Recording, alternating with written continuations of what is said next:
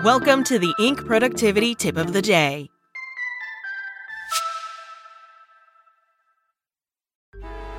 Traffic jams, tailgating, pile-ups.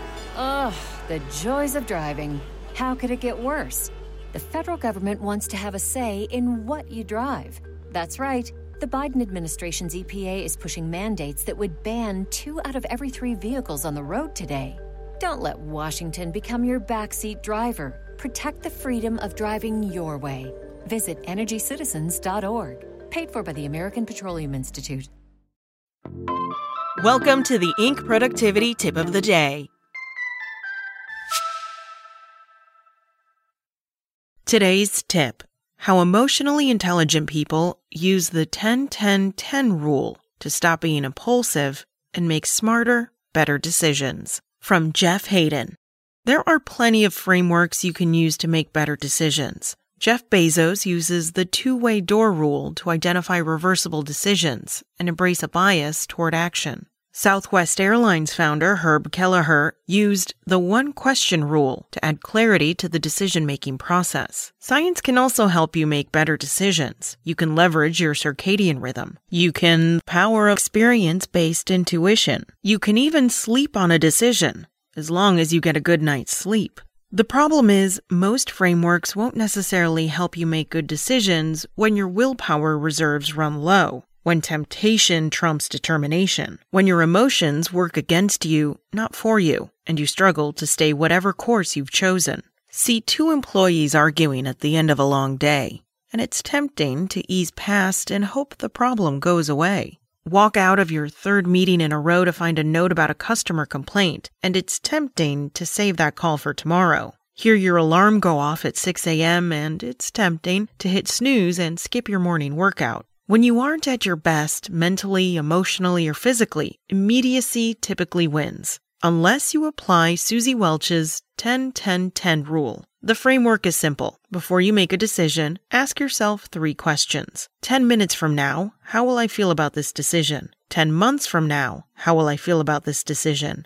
ten years from now, how will I feel about this decision? It's easy to feel pretty good about a decision ten minutes from now, especially if instant gratification or conflict avoidance is involved. Taking a longer-term perspective gets your future self involved, your goals, your dreams, the kind of person you want to be, and reestablishes when you need it most. Continuity between today you and ten months and ten years from now you.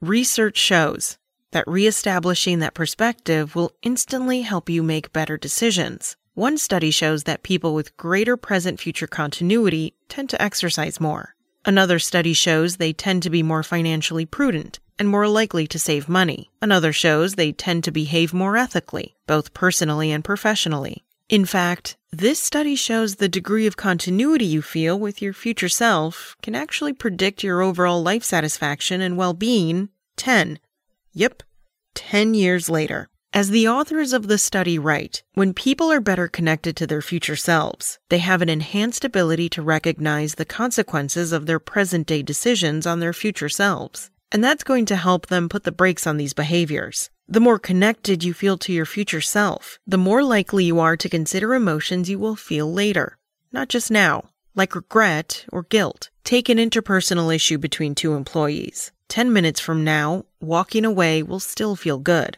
ten months from now, when the bickering has escalated and spread to the people around them, as it always does, you'll wish you had dealt with the problem. ten years from now, at least a few of your employees will still remember the example you didn't set and will follow that example. How will that feel? What you do today builds the foundation for what you will become. Who you will be in ten months and in ten years is the result of every decision you make and action you take today. Because consistency, not intensity, produces long-term results. The choices you make and actions you take will either work for or against the goals and dreams you have for future you, and how someday you will feel about yourself. If you want your future self to be kinder, smarter, fitter, more successful, wealthier, more generous, whatever you hope your future self to be, apply the ten ten ten rule to the choices you make. Because who you will be ten months from now and ten years from now starts with what you decide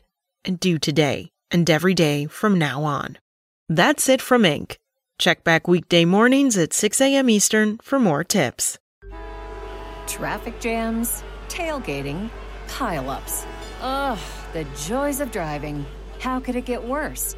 The federal government wants to have a say in what you drive. That's right. The Biden administration's E P A is pushing mandates that would ban two out of every three vehicles on the road today. Don't let Washington become your backseat driver. Protect the freedom of driving your way. Visit energy citizens dot org. Paid for by the American Petroleum Institute.